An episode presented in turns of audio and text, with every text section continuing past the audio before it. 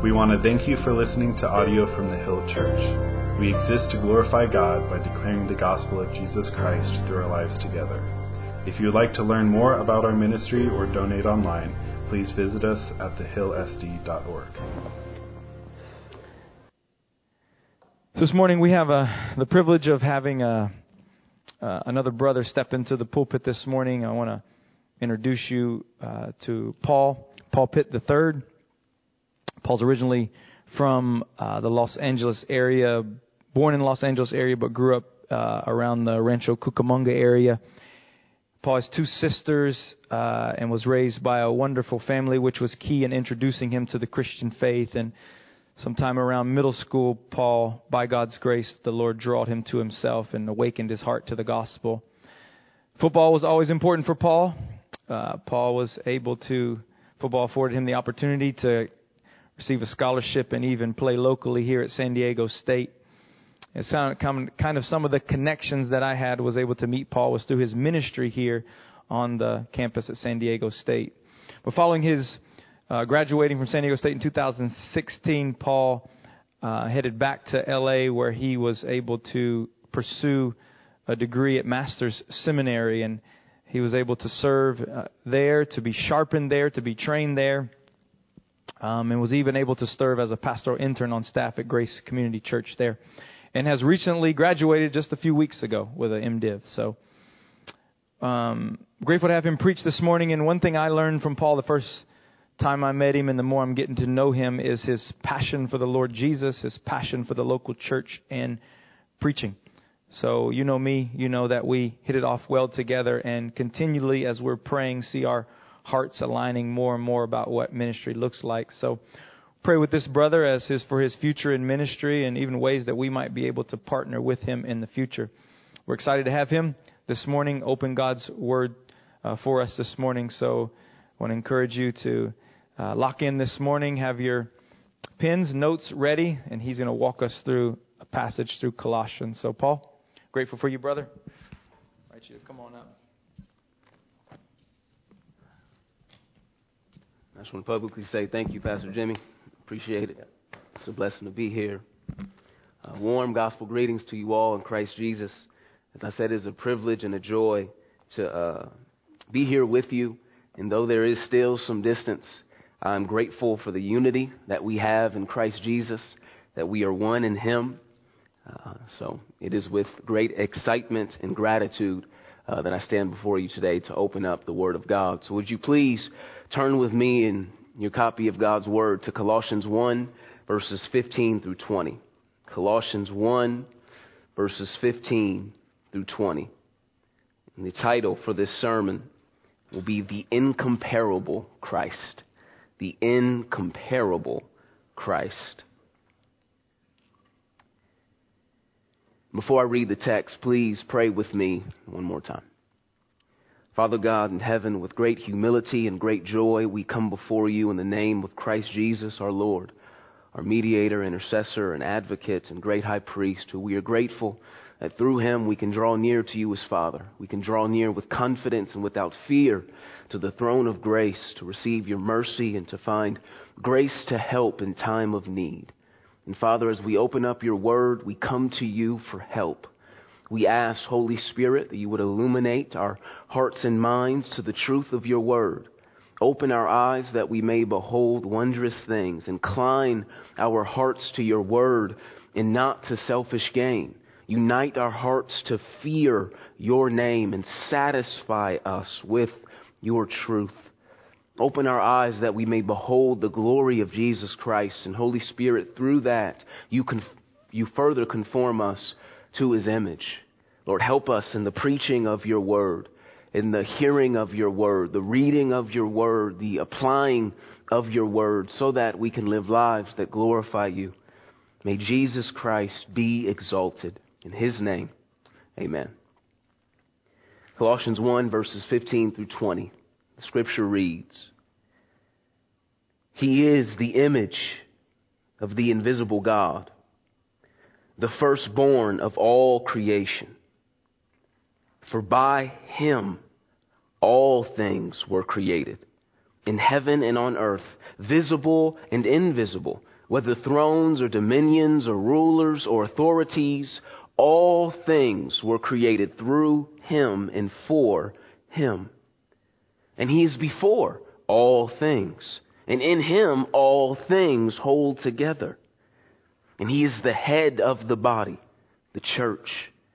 He is the beginning, the firstborn from the dead, that in everything he might be preeminent.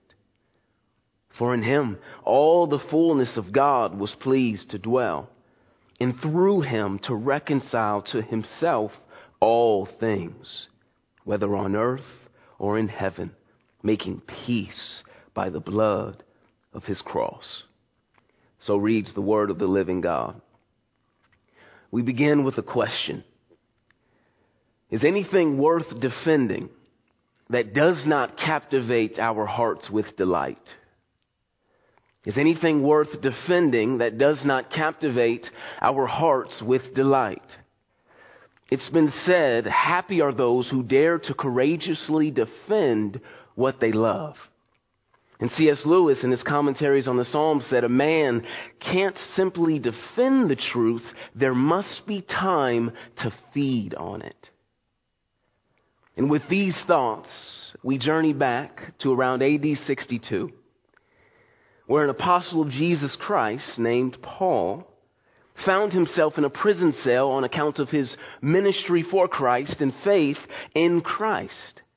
And it was here that a fellow disciple named Epaphras came to his prison cell and notified Paul of a young church that was struggling in the city of Colossae. This young church was facing false teaching that diminished the person and work of Jesus Christ. This false teaching propagated the notion that Jesus was prominent for the church, but not preeminent over the church in all things. This young church was facing what we as a church still face today compromising their full loyalty and allegiance to Jesus Christ. So the Apostle Paul responded with this inspired polemical letter, wherein he defends the truth and refutes error, but he does so in such a way that surpasses mere argumentation. The letter to the Colossians is indeed a refutation of error, but it's a declaration of beautiful truth because the truth is beautiful, and his name is Jesus. The message of this letter is that Christ is the all sufficient Savior because he is the all supreme Lord.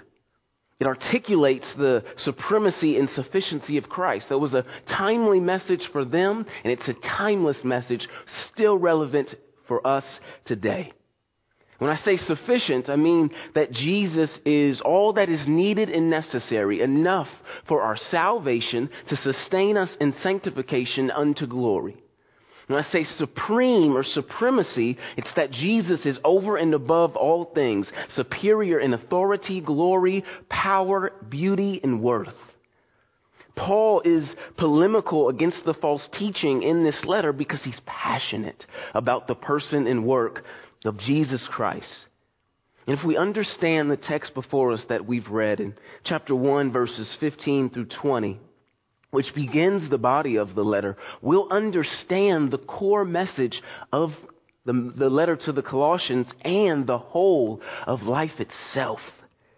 This text answers the most important question that you will ever have to answer Who is Jesus Christ? Four times it begins statements with saying He is. And five times it, it, it relates who Jesus is to all things. This text tells us of the real Jesus, and a right view of Christ animates us to a right view of life and eternity. A true view of Christ casts down any notion of needing anything else for the security of your soul. Knowing who Jesus is changes everything.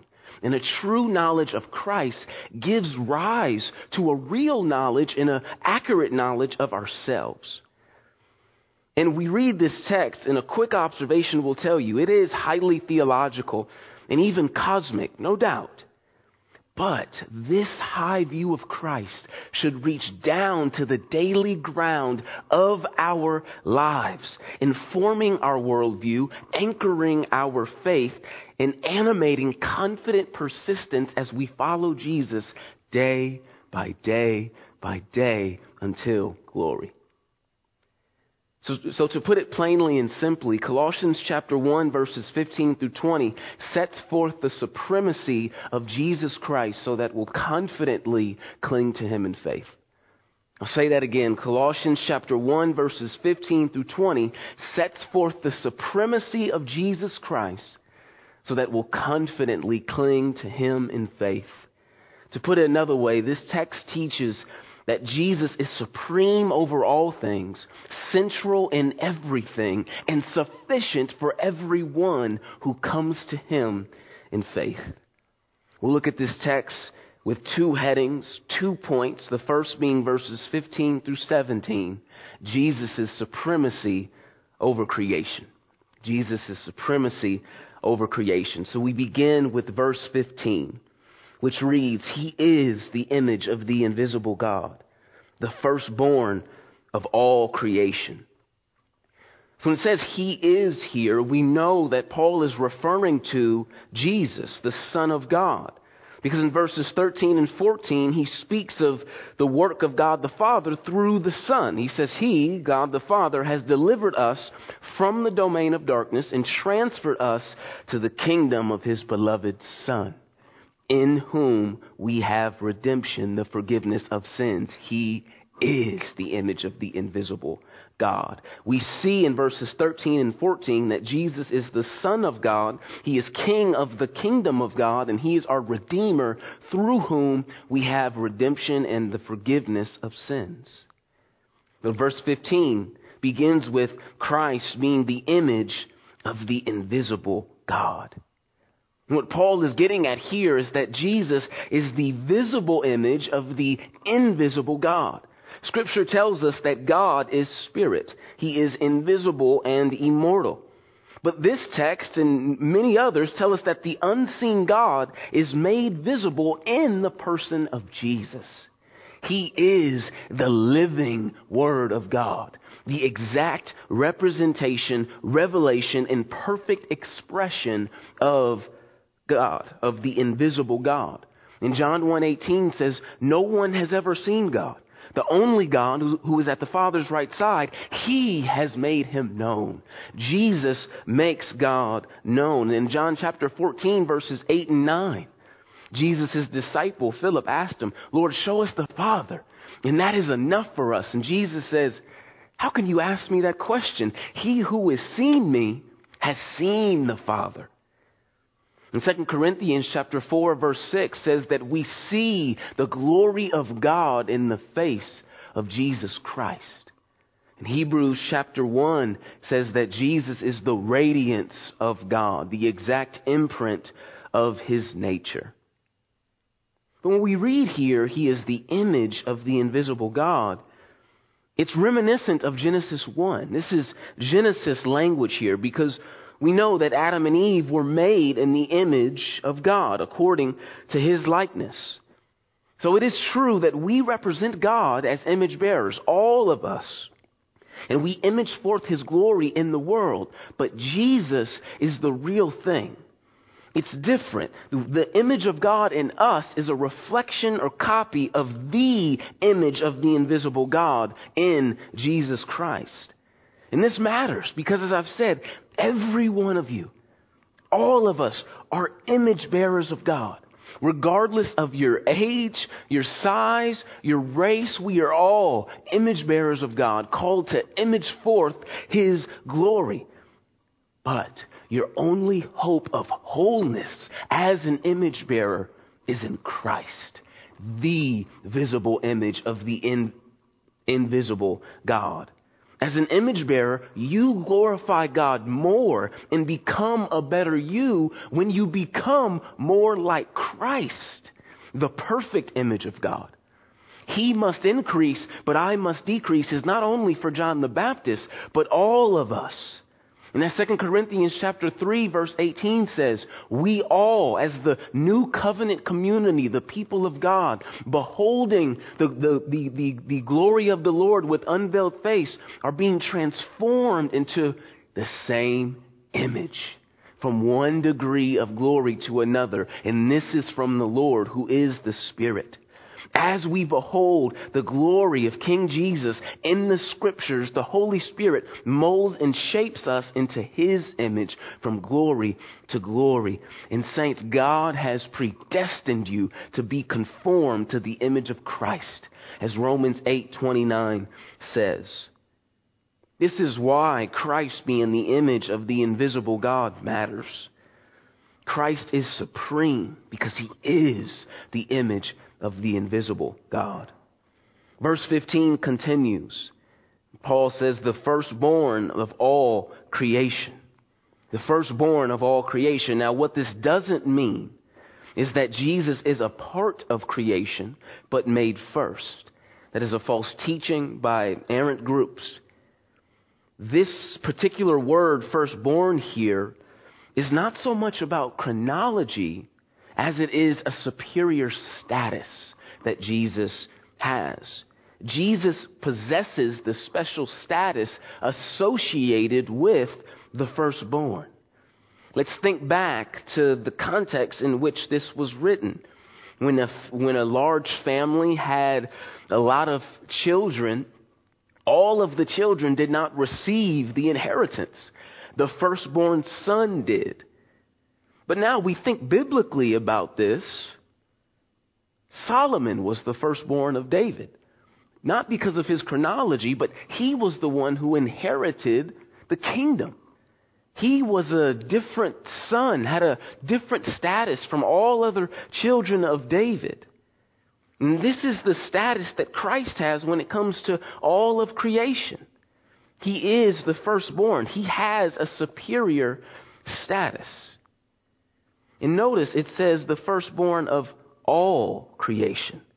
Jesus has supreme rank over everything. He is the Father's heir. And as the Messiah, as Psalm 89 verse 27 says, God has made him the firstborn, making him the highest king of all the earth. Jesus is king, and all creation belongs to him, including you including me, including all of the universe, and even something like time in your life. Time belongs to Jesus. We are stewards of this life. He is the owner. So even something like time in your life must be stewarded with reference to the superior status of Jesus because he is the firstborn of all creation. Now, as we look at verses 16 and 17, these verses support the truth that has been put forth in verse 15, further denoting Jesus' supremacy over creation. So, verse 16 begins with, For by him all things were created. And then Paul goes on to say, In heaven and on earth, visible and invisible, whether thrones or dominions or rulers or authorities. And we'll pause there. Paul says, for or because by him all things were created. By Jesus, all things were created. He planned it. This is telling us that Jesus is the primary agent of creation. He is the source and the sphere through which creation happened. And it's all things, both physical and spiritual, are created by the means of Christ and in association with Christ. Growing up as a kid, I was always amazed at how so many of our goods, uh, you look on the back of it or on the tag or something, it would say made by China. I don't think everything is made by China. This is crazy. But in an even greater sense, absolutely everything can be stamped made by Jesus. All things have been created by Him. And that's you, me, every person that ever existed. Mount Everest, the ocean, the Grand Canyon, all the food you eat, the sun, the moon, Saturn with its 62 moons, by him, all these things were created.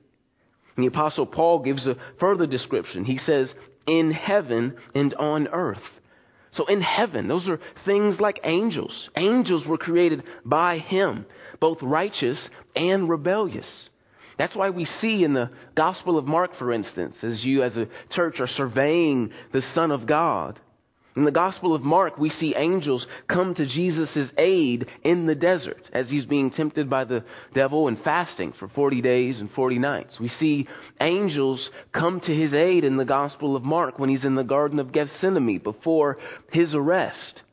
But you also see fallen angels shudder in fear before Jesus and declare him to be the Holy One of God and beg him to not send them into the abyss.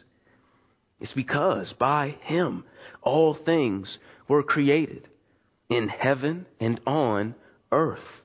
Earth, that's all encompassing. Every single thing on this planet has its ultimate origin in Christ. Even the most creative minds were created by him. And then Paul says, visible and invisible. Every mountain, every waterfall, every person you've ever laid your eyes upon. Mother Nature is not needed because we have Creator Jesus. All things that are invisible atoms, matter, gravity, the air you breathe, the emotions you feel, like joy, your thoughts, all created by Him. Verse 16 continues, and Paul says, whether thrones or dominions or rulers or authorities.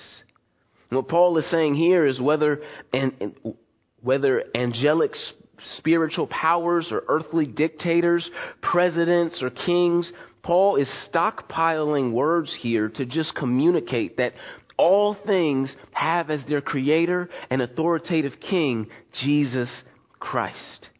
No matter who is president, Jesus remains king. In a very real sense, when we look at this all encompassing cosmic Christ, we align ourselves with the cosmos when we confess Jesus as Lord. For we both originate and depend upon Him. And, saints, the more we know, love, and, and, and believe upon Jesus, the more wondrous His creation becomes because it comes from Christ. I want you to imagine going to a museum and you see a random beautiful work of art that has captured your eyes. It's beautiful and you don't know who made it, who the artist is, but it's beautiful. It's captivating. It's something delightful to look at. Now imagine that same artwork is made by a best friend the experience, taking it in and all of its beauty will just be a little different. The artwork comes to life the more you know the, the creator or the artist. When you love the artist or the creator, it begins to have greater value. And in a much greater way, we should look upon every beautiful flower we should look upon fellow human beings or stars in the sky, knowing that the one who crafted them is our Savior, Christ Jesus, who loved us and gave himself for us. Knowing Christ as supreme creator should move us to worship, looking around at creation, not merely taking in scenic sights, but going deeper in praising Christ. And it should trivialize sins like objectifying lust, hate, or racism because their creator is Christ and all people need him just like you. All things are made by him. Paul continues and says, All things were created through him. All things were created through Christ. And what Paul is getting at here in the word created here, it's a different tense in the original. It's, it's, it communicates that this happened, this creation happened in a definite moment, but the results are ongoing. the purpose for which this was all created is still continues and is still a reality today. All things are through him, and that can be communicated because of him. Jesus produced it. Jesus is the chief instrument of all creation. In the same way, or, or in a lesser way, like a chef is the instrument through which the food comes to your plate, cooked and ready to eat, at a place called restaurants that we used to go to all the time. Soon again, though. Jesus is the instrument through which all things have been created. And understand this because all things are made through him, rest assured that he understands all things. Added on to the fact that Christ, our Maker, became man. Jesus took on flesh and sinlessly lived in this fallen world. There's nothing you're unable to take to Christ in prayer. He is the most understanding person in the universe, for through him all things were made. Paul continues and says, And for him, for Christ, all things have been made. This can also be translated towards him. Jesus is the purpose for it. And this portion of the text is getting at that Jesus is the goal of creation. All creation finds its reason for being in glorifying Jesus, including you. Augustine in the early church said, You have created us, in a, in a prayer, he said, You have created us toward yourself. And our hearts are restless until they find their rest in you. Because we have been made for him and towards Him, in service to Him, to please Him. One commentator speaking on this preposition for, for Him, says that this word gives creation a sense of direction, like birds migrating, or ivy vines seeking out sunlight, or gray whales migrating north towards Alaska for food. The sense of direction for creation isn't mere self preservation or for species survival, though. For Him means Christ is the goal, the highest good, and glorifying Him is the reason for our existence. And that includes the sun that shines, all of the galaxies in the universe. And it also includes things in this life like sports the job that you work at, whatever career field, your family, marriage, it's all for Him. You exist for Christ. You exist for Christ. Let that set you free from having to conjure up purpose or to try to reason why you exist or for searching for meaning and the reasoning for your existence in this life. You exist for Christ. We are pointers. He is the point. We are worshipers, and He is the all satisfying God whom we worship. Understand this. Your purpose in life is not separate from the person of Christ. Your life is unwasted to the extent in which you live it for Jesus. And all you do, every sphere of life, display the supreme worth of Jesus Christ. This is not philosophical nonsense or impractical realities. This is practical truth. All things are for Him including your eyes, what you see and what you put before them, including your hands and what you do with them, including your mouth and how you speak, how you eat, including things like friendship, how you interact with people and fellowship with fellow, with, with, with fellow brothers and sisters in Christ. Romance, the work, all things are for Him. We are to live in view of His throne not to seek to establish our own. Where Christ is magnified, that is where our souls will be satisfied. We must see everything in creation as for Jesus. He is supreme. Paul continues in verse 17. He says, and he is before all things. This is getting at the eternality of Jesus. From everlasting to everlasting, Jesus is God. It's why, with the 2,000 year gap in which they walked on the earth, Jesus in John 8:58 can say, "Before Abraham, I am."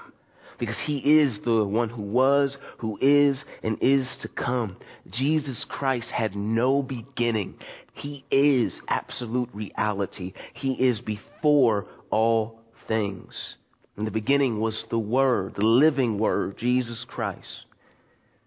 And he was with God and he was God. Paul continues in verse 17 and says, And in him all things hold together. And this is getting at the fact that Jesus is not only creator, but he's the sustainer of everything. Hebrews 1 3 says he upholds the universe by the word of his power. And he does this ever so wisely. As Colossians 2 3 says, In him are hidden all the treasures of wisdom and knowledge. Planets stay in orbit.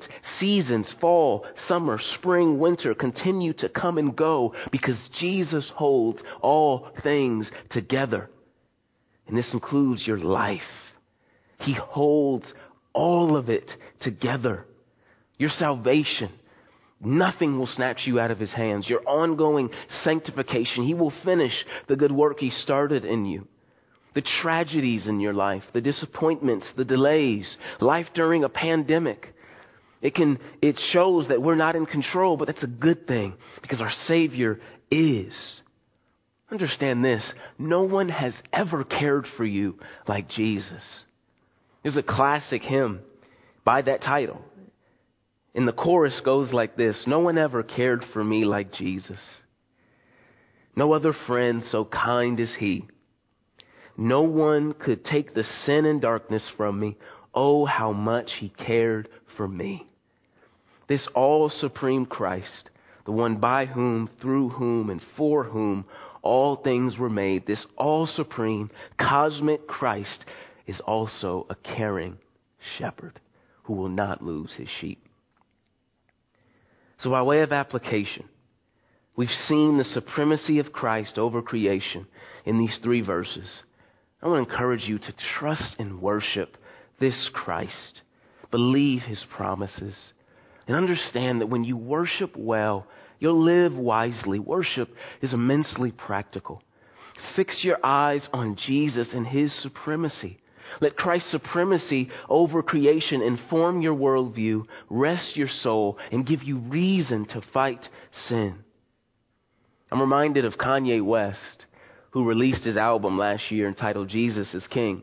And regardless of what you think of him, he was asked in an interview, Are you a Christian artist now? To which he responded, I'm a Christian everything.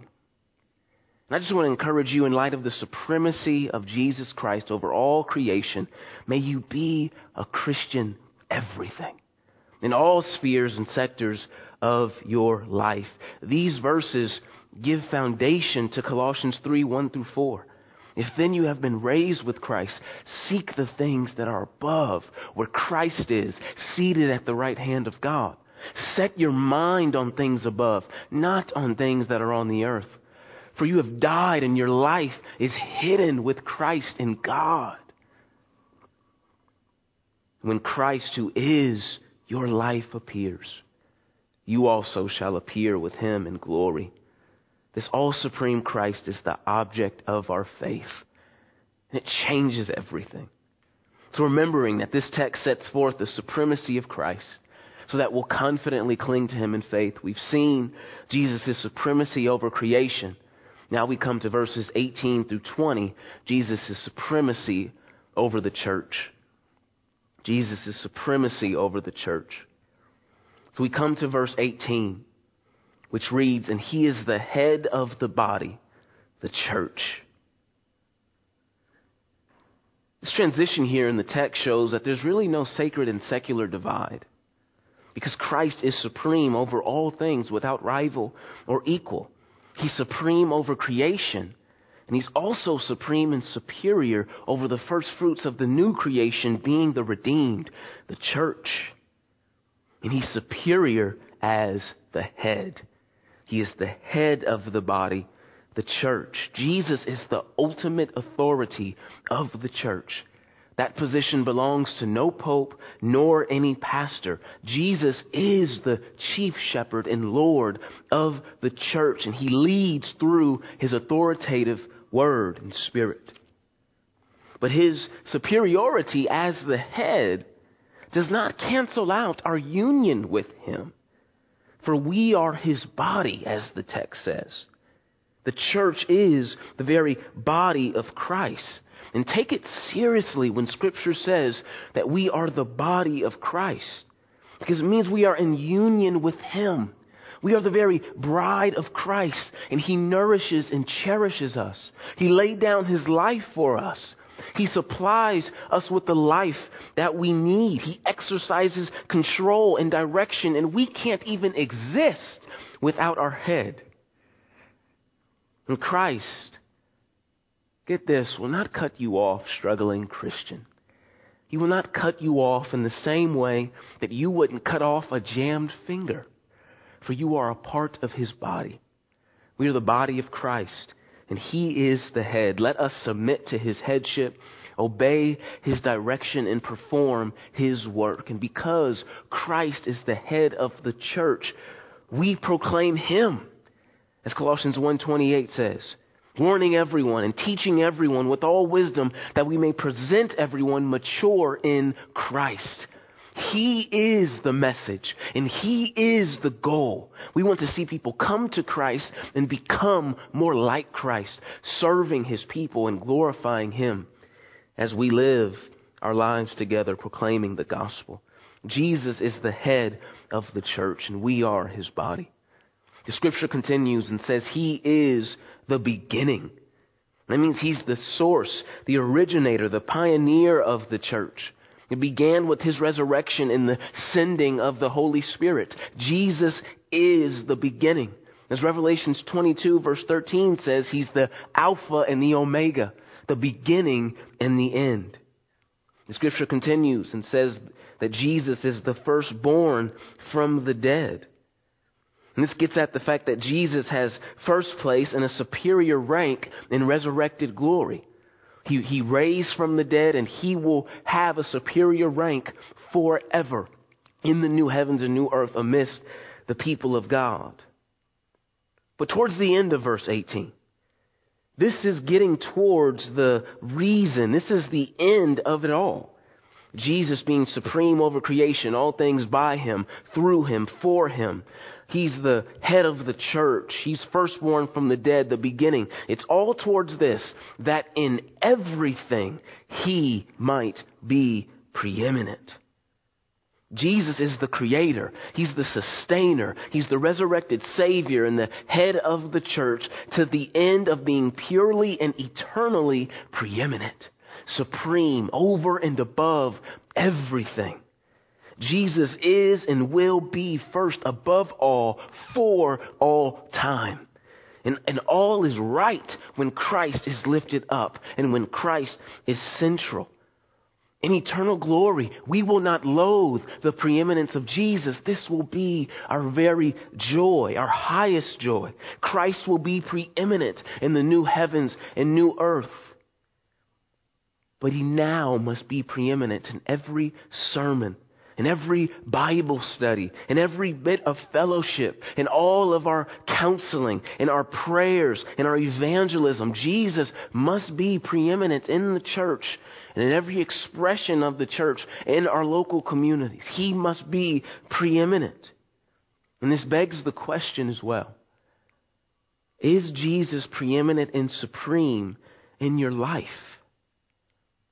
Oh, Christian, is he preeminent and supreme in your life? Is He first in your life with regards to your faith, how you spend your time, in the loves and affections of your heart, your identity, your mind, and what you think about, and your relationships and your wallet, in your view of the world, in your view of eternity?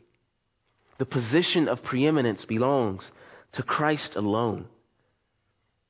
May He be preeminent in your life. Verses 19 through 20 give further reason for Jesus' preeminence. Verses 19, because Jesus is God with us. In verse 20, because in Jesus, God is for us. But first we look at verse 19. It says, For in him all the fullness of God was pleased to dwell.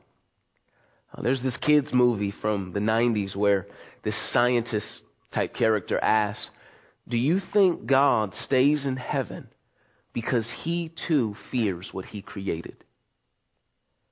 In this scripture and many others tell us a resounding no. For one, God is sovereign, almighty, and has authority over everything. He doesn't fear anything. But God has come down. The Word was made flesh, became flesh in the person of Jesus Christ. Jesus is God with us, truly God and truly man, two natures, one person. The fullness of the Godhead was pleased to dwell in Jesus, this text tells us. 2 Corinthians 4 6 makes plain that we see the glory of God in the face of Christ. And the Holy Spirit bears witness to the glory of Christ. H.B. Charles said this Everything that makes God God found its home in Jesus. In 1 Kings chapter 8 verse 27, Solomon, with reference to the temple that he built for God and for the nation of Israel, he asked this question, how can God dwell on earth? The highest of heavens cannot contain you. It's a good question. It's appropriate. But this verse tells us, for in Christ all the fullness of God was pleased to dwell.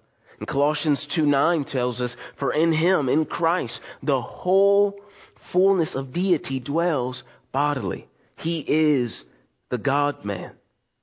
See, Christ is supreme. He is sufficient. He is preeminent because He is God with us in full. Emmanuel. And we lack nothing with Christ, our Lord and our God.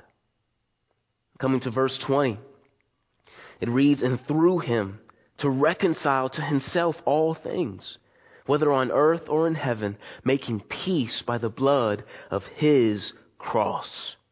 In Jesus, God is for us. And this verse is telling us that God, through Christ, reconciled all things, people who believe in, in creation itself, to himself. And Christ is that Redeemer. He is the reconciler. He is the one mediator between God and man. And it's so beautiful. It's altogether lovely that the offended party took the initiative to reconcile us to himself while we were still sinners. This is the love of Jesus that surpasses all understanding apart from the illumination of the Holy Spirit. And the means through which Christ brought about this reconciliation is even more glorious. Just for one, to think about reconciliation, to be reconciled, it means that we're restored to God relationally when enemies become friends through a mediator, and that mediator is Christ. And the means through which he did it it's a bloody surprise here in the text by way of a Roman cross. Notice the possessive pronoun here in, in, in, the text. It says, making peace by the blood of his cross. His cross. John 10:18 Jesus said, "No one takes my life from me. I lay it down of my own accord." This text is showing us that the all supreme creator and king humbled himself to the point of death upon a cross, dying for his own, his body and his bride. Jesus was pierced for our transgressions and crushed for our iniquities that we may forever bear his righteousness and be at peace with God. And it's through the blood of a cross Jesus, he who created our veins filled with blood, took on flesh and shed blood to wash away our sins. This is love. The supreme Christ who took a cross to seek and save the lost and bring us to himself peacefully in glory. The supreme Christ took a cross. This is wondrous and beyond anything we can ever fathom. Truly, God's ways are not our ways and His thoughts are not our thoughts. It's higher, it's better, and far more glorious when we look at the gospel and redeeming work of the Lord Jesus Christ. Oh, if you were here today, if you were listening today and you do not know the Lord Jesus Christ, Come to him today. See his reconciling work. Colossians 1 21 through 23 applies the supremacy of Christ to us individually. And says that apart from Jesus, we are alienated, hostile in mind, and doing evil deeds. You are a sinner by nature and by choice. But God, in His love and His grace and His infinite wisdom, sent His Son, the God man who lived the life we can never live and died a substitutionary atoning death, the death we deserve to die. And Jesus on the cross said, It is finished, paid in full. And the third day he rose again in victory and vindication because he is the Son of God. He is the Savior. And he bids you to come, to repent of your sin, to turn away from sin and any idea of righteousness of your own. Come to Christ, believe upon him, trust in his person and work, and you shall be saved. Reconciled to God by the work of Christ. You'll be presented before God as holy, blameless, and above reproach. And you may say, How can I be holy? I'm so unholy. I'm so worthy of blame all of the unholiness, all of the blame was nailed to the cross. And it's through the cross of Christ, through the work of Christ, that we have forgiveness. Come to Christ today. The, the gates of mercy are wide open. This all supreme Christ that we see in the scriptures described himself in Matthew 11 as gentle and lowly in heart. He is approachable and accessible, and he bids you to come. And he says, Whoever comes to me, I will never cast out. Come to the Lord Jesus Christ today. He has completed the reconciliation work. Come to Him. And even on a cosmic level, speaking of all creation, Jesus' death and resurrection brought peace through restoring creation to its appropriate place and order. Submission to Him. Because Jesus is Lord. So we see in this text that Jesus is God with us and God for us, supreme over creation and the church. He who created all things has made it so that all things will be made right again. There's a new heaven and new earth coming, and the church will see the King in his beauty. This is Jesus' supremacy and superiority over the church. By way of application, I encourage you to read Colossians 2:19. And may we do this, hold fast to our head, from whom the whole body, nourished and knit together through its joints and ligaments, grow with the growth that's from God. Let's grow with the growth from God. Let's grow in the grace and knowledge of Christ by holding fast to him.